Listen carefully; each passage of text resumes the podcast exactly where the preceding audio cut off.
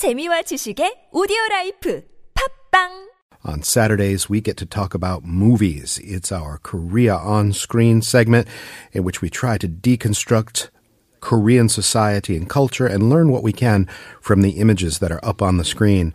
We're joined by our Korean film commentator and filmmaker with great projects in the works, Wonsuk Chin. Hi, Wonsuk. Hi, how are you? Nice to see you once again. Well, thanks for having me. The as moon, always. the moon is setting on another Chuseok period. We've had an, a big, long, restful week. Have we all? Have We're, we're, we're still we're still in the, the, the long holiday. the long holiday. yes, yes. I mean, it's ten days long. That's I mean. I'm a freelancer, so it doesn't really mean much, but still, you know, it is nice. Uh, did you have a good uh, Chuseok? It was real nice. I, um, you know, I, I, I'm not in an extended Korean family. We didn't have a lot of rituals to do, but uh, I have some friends that are, and I took care of their big old dog while they went away to the Kuhyang. And so I uh, had some uh, quality time with a jindoge over the past couple of days and some relaxation for myself. Very good, very good. I mean, you know, I mean, it's also uh, like I said, it's a long holiday. So you know, families get together, catch up, and you know, sometimes uh, if you're not married, like when are you gonna get married? They'll they'll like question you. But um, It's the grilling period, isn't it? It's Yes. like a job interview. Yes, but also, you know, this long holiday means big business in for the movie industry. Of course, you know, because you have uh, people are what are going to do? You know, a lot of people go to the movies. You know, have a uh, holidays and you know days off. So Like a week- miniature summer break, right? Yes, yes. Especially when it's 10 day holiday, you know, Mm-hmm. that's huge business. Uh, this week we have four films competing. I mean, you have more than four films, but four major films are competing. One of them is a Hollywood blockbuster, Kingsman, The Golden Circle. Mm-hmm. I'm sure you've heard of that. And The Fortress, or the Korean title is Namhan Sansong. Ah, I've seen posters for that, yes. Okay, yeah. So that's based on the bestseller of the true story or true event uh, set in 19, um, excuse me, set in the 17th century. Uh, it stars uh, Lee Byung-hun and Kim Yun-suk, and uh, it's directed by Hwang Dong-yeol. Bit of an action flick. No, it's not. It's actually a more, it's a period piece and it has some battles, but it's about strategies. It's about, you know, when Korea, Joseon dynasty, well, the king was surrounded by the Manchurians, you know, what are you going to do? Are you going to fight to the death or are you going to, you know, surrender, you know? So this is about two people, schools of thoughts, you know, they're competing, you know, what should we do? So it's really interesting. Uh, it's a political film, I have to say. Um, definitely a very uh, gripping film, and it's doing really, really well.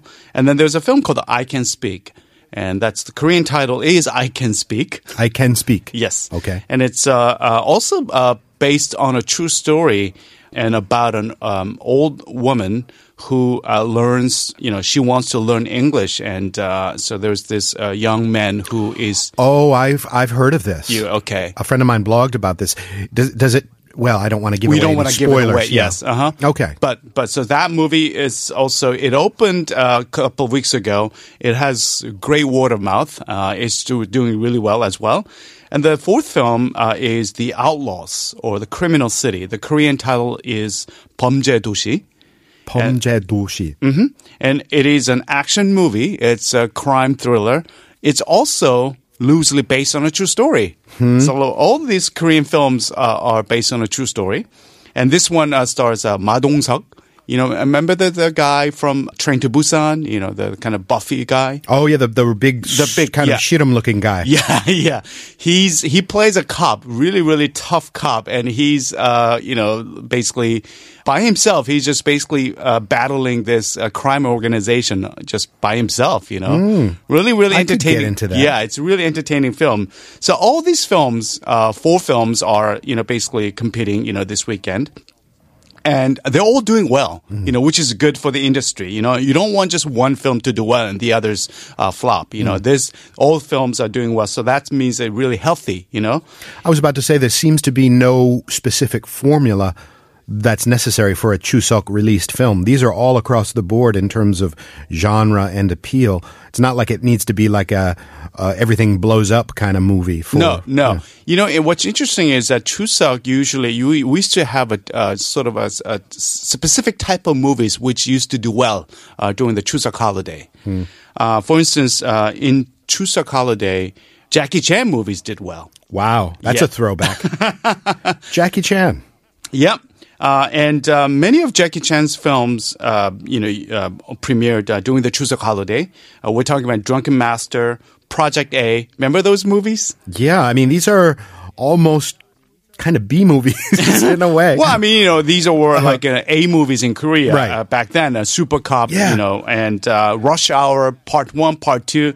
I always All wondered these- why Korea never came out with its own comedy martial arts kind of hero or or action hero. I guess that's Lee Byung Hun in a way. Yeah, but Lee Byung Hun wasn't really a like a true martial artist. I Mm. think that uh, you know because what's interesting. I mean, of course, Bruce Lee and and and, and Jackie Jet Chan and Jackie Chan. They were all trained in the martial arts. Unfortunately, in Korea, we don't have, we never had that kind of a, a true martial art champion who became an actor. Got it. Or vice versa. Uh, but so you might ask why Jackie Chan during the Chuseok holiday? Well, I think it's because um, again, you know, because the Chuseok is the time when families gather.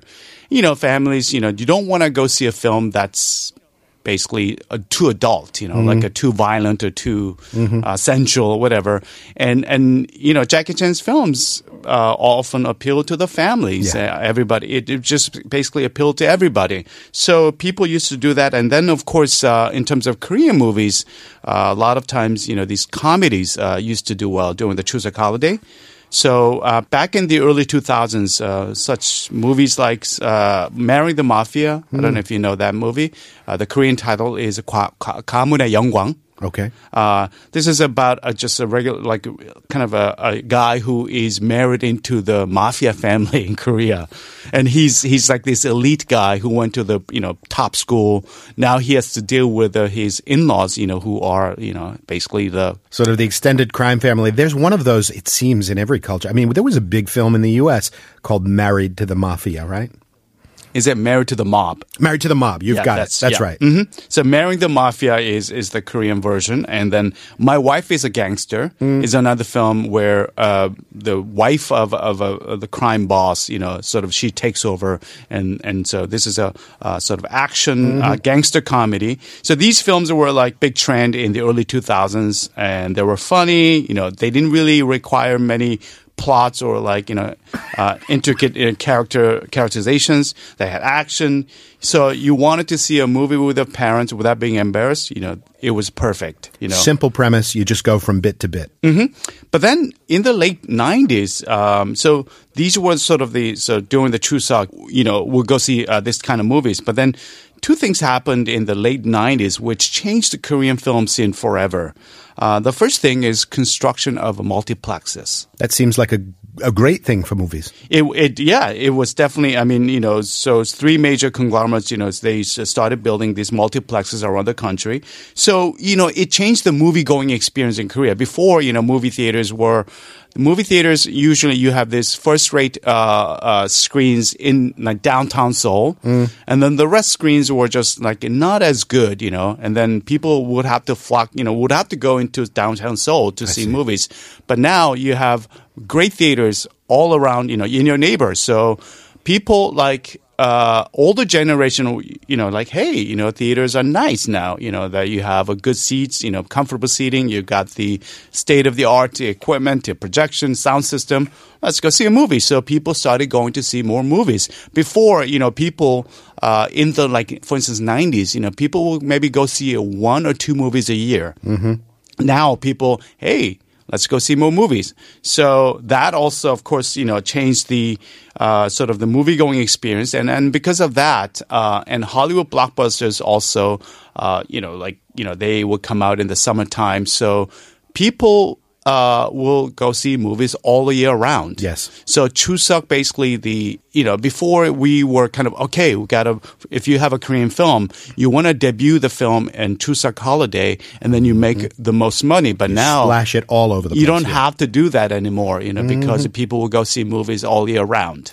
We could almost do a whole segment just on distribution of movies and the ramifications. With these multiplexes comes sort of a concentration of power too, and the power to distribute movies and the the sort of sureness that you've got this chain of distribution for your films, and that kind of has encouraged serialization and things like that, sequels and reliable formulas. Yeah.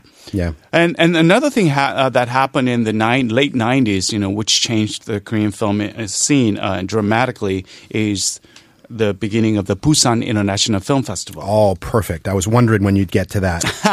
Busan Film Fest. We're coming up right on it. Yeah, well, it used to be called the Pusan, you know, with a P, but now it's a Busan It's with Busan. a B, you know, because the city changed its name from, well, I mean, we never changed the name. We just spell- changed the spelling of Yeah. it, uh, from Pusan, uh, uh, from Pusan to Busan. So the festival for a long time was known as a PIF, you know. PIF. Pusan International Film Festival, but they kept actually the name Pusan for a while until while the, the city changed its name to Busan. So people were confused. You know, where do we go?